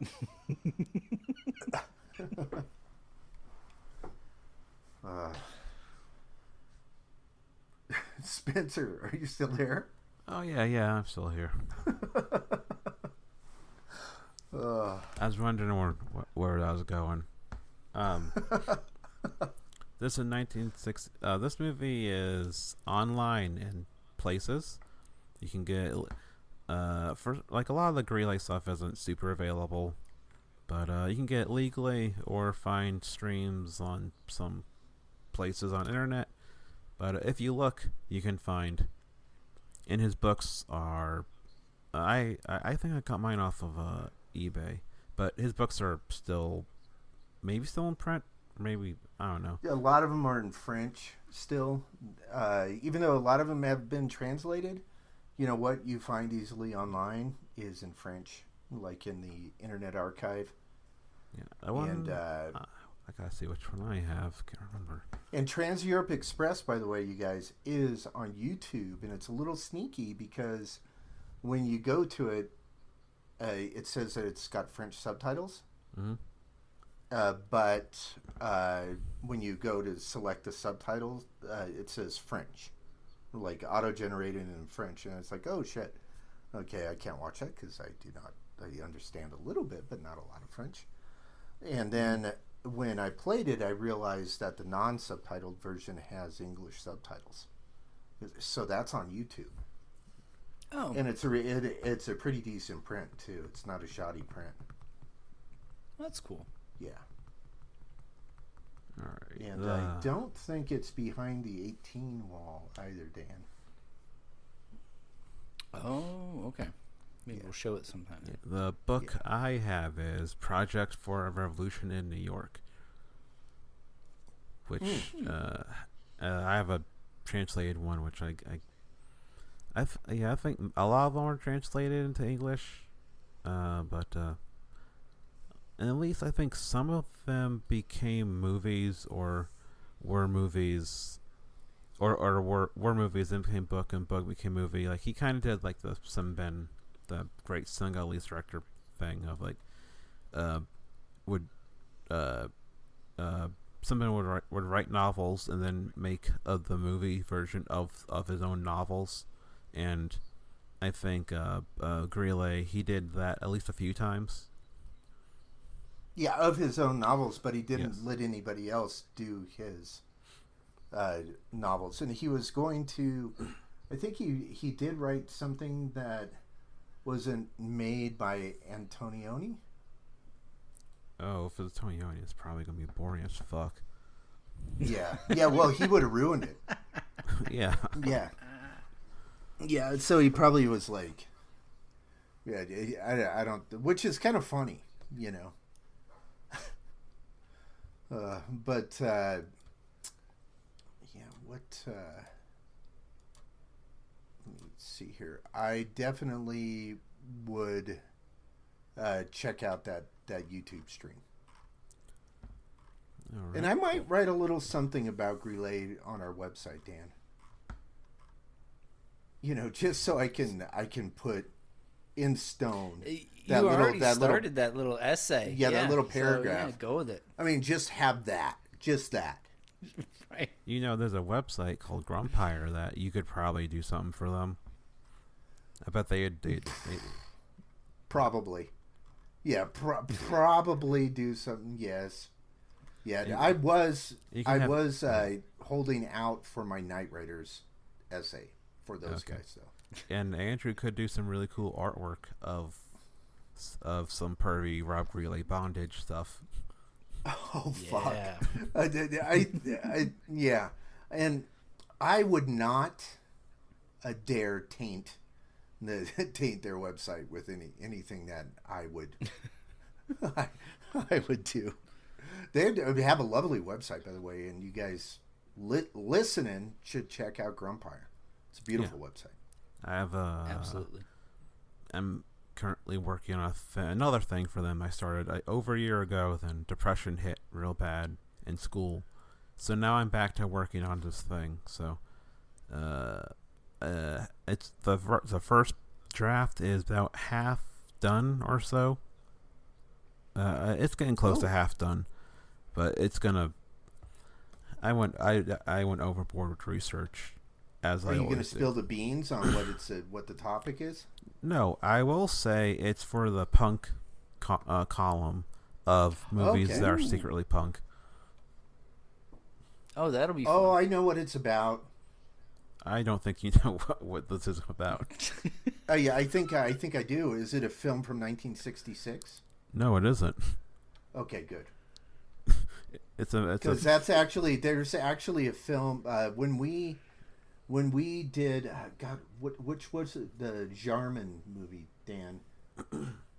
uh, oh, um, yeah, yeah, we did that with Bartlam, yeah, and it, it's like and we ended up talking about all the artificial movies that were uh, that actually punk. that were actually punk. Yeah, and it's a Jarman movie that uh, Derek Derek Jarman. Mhm. It's I'm sorry, you guys. I'm not I'm not a fucking uh, cinephile. You know, I I ca- I just can't I just can't spit the shit out. Yeah, Jubilee. Yeah. Okay, yeah, Thank you. Yeah, so we did a episode on Ju- Jubilee with uh, Bartlam, and we ended up talking about all the movies that we thought were punk, uh, that were not punk, you know, per se. And Daisies was one of them. yeah. I mean, LB already did that. Uh, I think two years ago. Oh, really? Yeah, but Daisies is Yeah. definitely. Uh, she wrote one. Yeah, and she brought up like uh, DDLG porn in in the and uh, in a really organic way. It's like, oh, LB's the best. Only she could do this. nice. Uh, look up DDLG if you don't know what I'm talking about. Yeah, I'm, I'm trying to put the letters together, but it's not working. I am I'm definitely not perverted Okay. enough. yeah, I don't do anything that has more than three letters in, in its acronym. Uh, it's a Daddy Dom Little Girl. Oh, Which okay, Okay. fuck. Uh, that is the one thing that kind of freaks me out a little bit, like about the uh, the Alain and Catherine relationship. Mhm. Is she's like four, uh, like uh, under five foot, Yeah, she's like Danny DeVito sized. He- but she's super skinny, and uh, they uh, people would say like from a distance uh, that she would look like a nine year old, you know, and uh, everybody always mistaken her age, like they thought she was seventeen when she was thirty. You know, so it's uh, something weird's going on there. Something that I may not approve of in that re- relationship. Yeah, probably. Yeah. So, yeah, I, I have no idea what's happening there, but she's uh, she's an interesting gal. Yeah, and um, Yeah. so this, yeah, this year, the year's 1966. My recommendations have been done a a whole bunch already, but I'll have a, uh, one quick one. Uh, well, a couple quick ones. The Pornographers, the Imamura movie. Aha! Mm. I I, believe- actually w- almost included that on my on my Oh. list. Uh, it's a definitely a movie movie from hell. It might be on YouTube Right. in full still. It was for a long time Oh, uh, with subtitles. It's great. It's a great intro to Imamura. It's a really uh, that will define if you like Imamura or not. Because if you find it too upsetting and disgusting, don't bother going any further.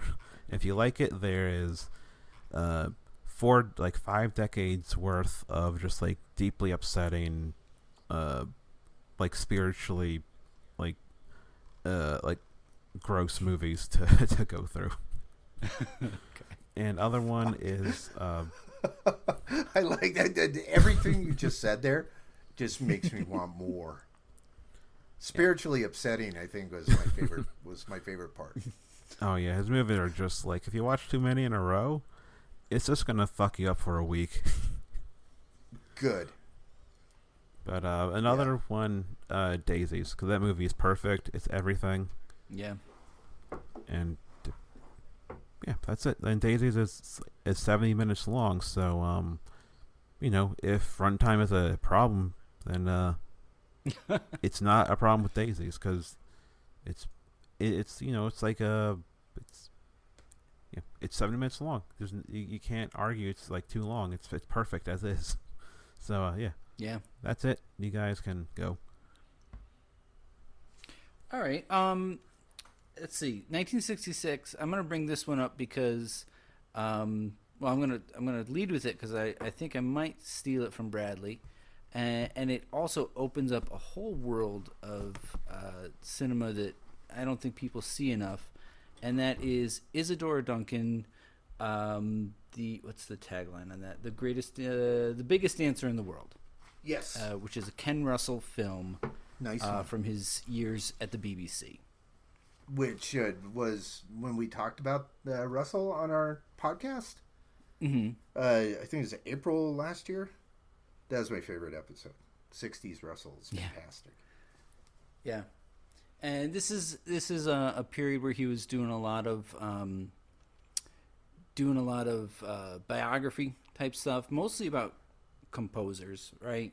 Um, but this one, of course, is about Isadora Duncan, who's uh, a dancer. Um, and yeah, you just any of the. Don't the be stuff that he fooled by the title. she, she's she's actually not that large. She's a regular person size. um.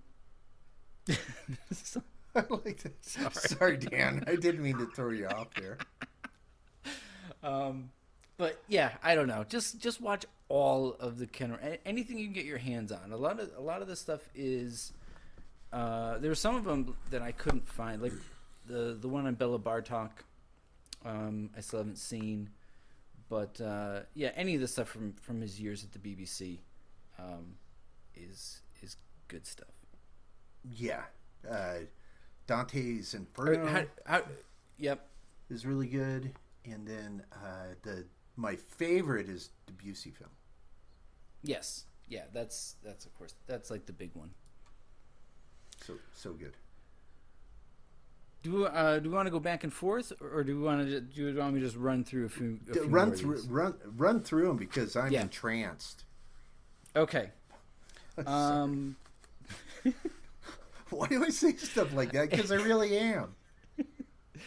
Uh, from 1966 also is uh, one of maybe the only films in Esperanto, uh, Incubus, Oh fuck yeah! with with William Shatner, which for the longest time I just it was almost a punchline because it's in fucking Esperanto. Um, Basically, that was uh, a- uh, Alain Robbe-Grillet films are visually Esperanto. yeah. but it's it's a much better film than you Oh, than yeah. that punchline. It's a You it's know, a trip. uh, it, it really gets yeah. kind of crazy in, in parts. Really haunting. Kinda Satan. uh, it, yes, yeah. So that's a lot of fun. It's a word. Um, and you know, there's a lot of. I mean, there's a lot of big movies from this year. Uh, you know, Persona, uh, Man for All Seasons. Um, you know, things like that. But one of my absolute favorite movies from 1966, and it's a film that I saw in college, and I. It's not that I hated it uh, on my first viewing, but I thought it was just really dumb and and a piece of shit basically and i i made fun of my friend piper and she was so mad at me Oh, um poor, boy. Piper's so nice. yeah i know I, why, why would i do this but for but you know it sort of lived on in my head and then i rewatched it years later and i will i watched this movie almost all like once a year and it's the endless summer Okay, uh, the surfing Yeah. like travel movie, right. and it is so it's just so beautiful in its simplicity. I guess so many because it's fellas. it. yeah, there are a lot. But it's just it, it is it's such a quintessential it, like if you it's laid back. Like I don't I don't want to even say that because it sounds like I'm making fun of it. It's like a No. surfer movie and it's laid back.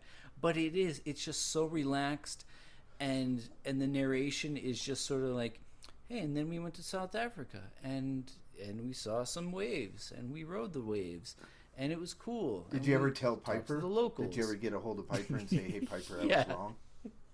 Yeah, I did. I did. Good. And then she did her um, count count uh, laugh at me. But anyway, you don't. So, um, but yeah, that's that's probably my that might be my favorite movie from 1966 is The Endless Summer.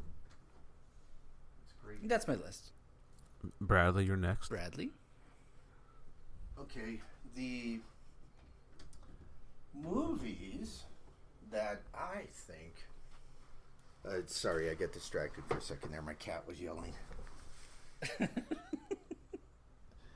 okay, I'm going to go through them real quick. A wild variety. Uh, Lord Love a Duck. Dan. For the Oh, sweater okay, scene yeah. alone. Yep, I haven't watched this whole movie yet, but Okay, it's a great one. I've I've been on a streak of maybe twelve shows, either guesting on them or actual. And the uh, director is Michael Findlay, and Mm-hmm. I missed it by one year. I wanted to say Touch of Her Flesh, which is part of the Flesh trilogy, but Take Me Mm-hmm. Naked was uh, okay. yeah. Also great looking in he's a bit of an auteur himself. You know. Uh and Embryo Hunts in Secret. By far the movie that reminds me the most of Trans Europe Express. That's uh, Koji Wakamatsu. And that is an amazing film, you guys. And I think we've talked about it. Where it's actually, I read a little bit more about it after the episode, and it was actually shot in the offices of the distribution company. Hmm. It's just basically a couple small offices, and the whole film is uh, essentially with one short, like two minutes in, outside when they're pulling up to the apartment. Whole film is shot within these two rooms, and uh, it's still mesmerizing. Yeah, you would Wow. think it sounds boring, but it's fucking brilliant. And uh, Face of Another, that came out in Yep. 1966, 'Cause- uh, mainly because of the just the look of the film. There's just something about black and white films around this period. I need to research it more because I don't know if it's film stock or the type of cameras they're using or whatever, you know. But Mm. there's just uh, movies from this period. I mean, obviously they can't be shitty, but I just find a lot of movies fascinating around this period. And then w- one last movie, which I think is the antithesis of a Alain Robbe-Grillet film, and uh, it's still good though. Uh, is Ray Dennis Steckler's uh, Rat Fink a Boo Boo. So I think you should have in one eye, your choice, left or right eye, Trans Europe Express, and then the other eye, Rat Fink a Boo Boo. and then see and then see what happens. see what happens to your brain. I'm gonna try it. Yeah. So it's definitely the antithesis of uh yeah. But also kind of an auteur himself. You know, Mr. Steckler. Yeah. So So those are my films. All right. Uh, okay. For that's it for episode. Uh, you guys will be back for. Uh, what was it? The Italian title is the Assassin, the uh, Elio Petri. The English, tra- uh, uh, translated title is Lady Killer of Rome, which is a really bad title of the movie because it's, it's not accurate at all. yeah, really. Mm-mm. Yeah, Pe- Elio Petri is uh, one of my favorite uh, French New Wave directors. Can't wait to talk more French New Wave with you, Spencer. Yeah. Uh, And then Spencer, uh, you're going to be on our Jean Rollin, our first double double feature, which is uh, going to be Sh- Shiver the Vampires and Requiem for Vampire. And by the way, I do see some parallels between Rollin and- and Grillet. Uh, they they are more well known and respected within their within their uh, their their home country of France uh, for writing. So uh, Grillet actually uh, was, uh, I, I think he even spearheaded and is credited for the uh, nouveau novel. I think it's called like a new novel. Yeah.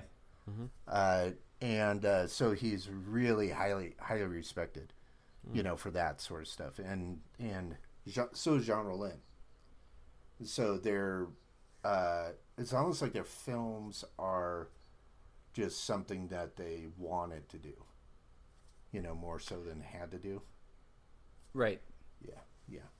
So, and he also had uh, he was married to a lady that looked like a nine year old boy. I'm kidding. Yeah, uh, yeah, so what coming up for me is I recorded a Grind Bin episode on Cyberjack, uh, Michael Dudikoff 90s action movie that's a Robocop, uh, Die Hard, and Blade Runner kind of mixed into one. It's Right. uh, Itching. If you like that type of direct-to-video action, watch it. If you don't, it, there's nothing there for you. It is the coolest name for any uh, junior high uh, cover band. I don't care what music style it is. Yeah. Uh, yeah. So I was on. Uh, I've been on uh, the grind band a few times. Past. I c- wait, how many times? I've been on. I think once a year f- for past five years at least. And Oh my god, I haven't even heard of this, and I'm sorry, and I, and I'm a, a worldly fellow. Tell Oh. tell me more about. uh, the first episode I was on was Coonskin, the Bakshi movie. Uh, Right. yeah. uh, that that's a weird episode because it kind of goes against their whole thing. But the actually, I want. oh, they did. Uh, dang, they did. Uh, Dan. Uh, they did uh, Shakedown. Uh, uh, that was. It looks like Oh. that's their latest episode. Was Yeah. Shakedown. Yeah, Nice. and there's episode I was on. I think what I think the second or third one I was on was uh, in the folds of the flesh, which is now getting a Mondo Blu-ray coming out. Which first off, I'll say it's Great not. name. It's not a good. It's not a good movie necessarily. It's crazy and strange, and doesn't really work. but there is uh, some kind of special about this sloppy, weird giallo and uh, Hmm. yeah, so I just want to mention that it's getting a Blu-ray, and there's a deep outprint DVD out there, and uh, someone here might have a file of it ready on their computer, uh, potentially if you don't want to spend money on a Blu-ray. but uh, yeah, uh, And I think I've seen that it is a great na- title. yeah, and the movie also, movie a really itself- popular n- name for a junior high cover band.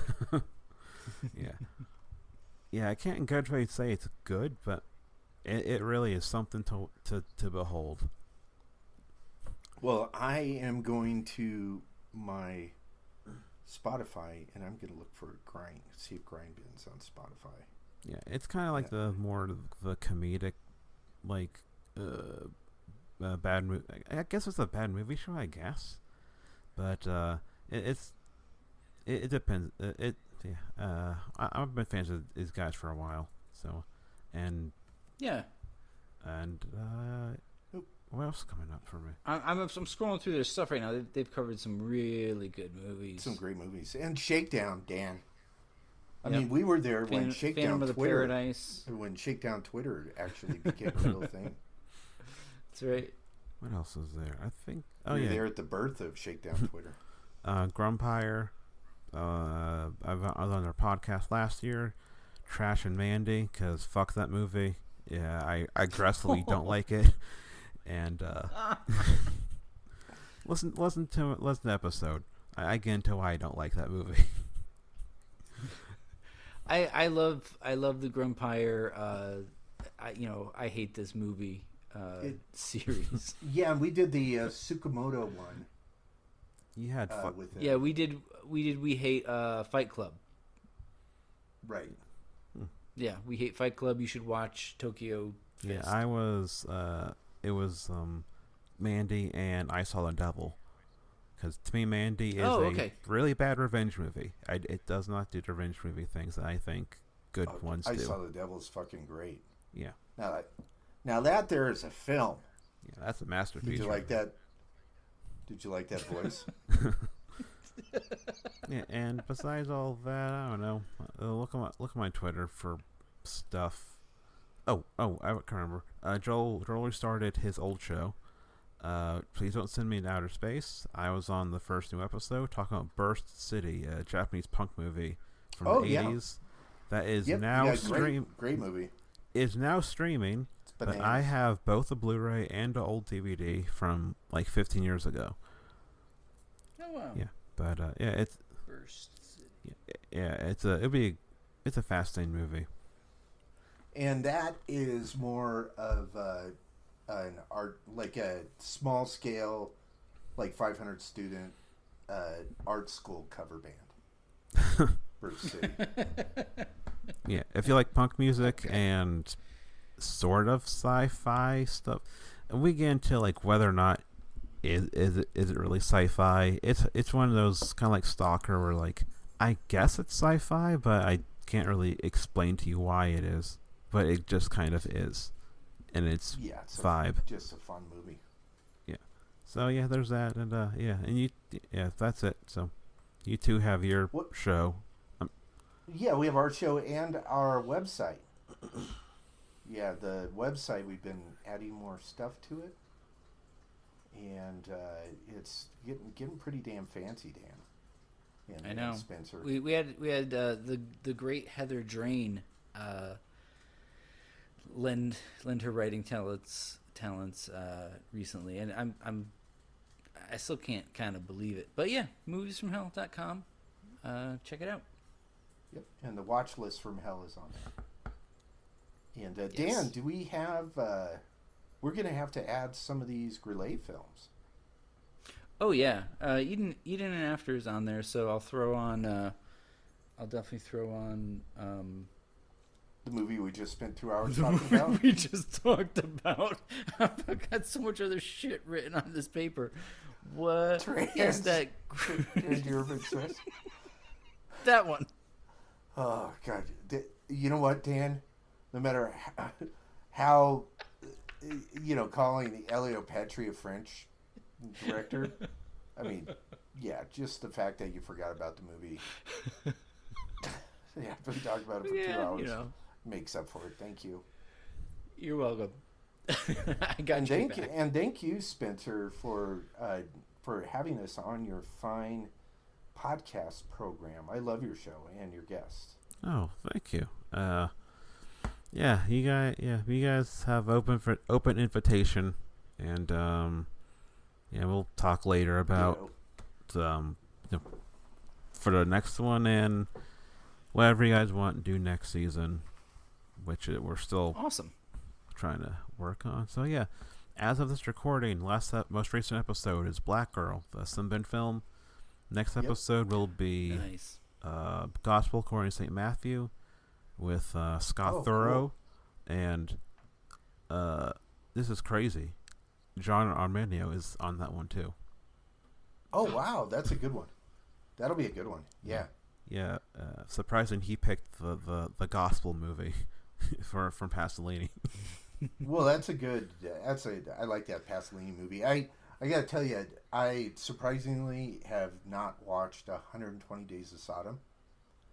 Uh, I did, hmm. like ever, and I watched it the other day, and mm-hmm. I not. I did not turn it off mm-hmm. because of the unpleasantries that that abounded in the film. I just didn't like it. It was not.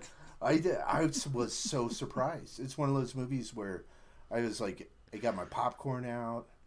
You know, I got my uh, slushy.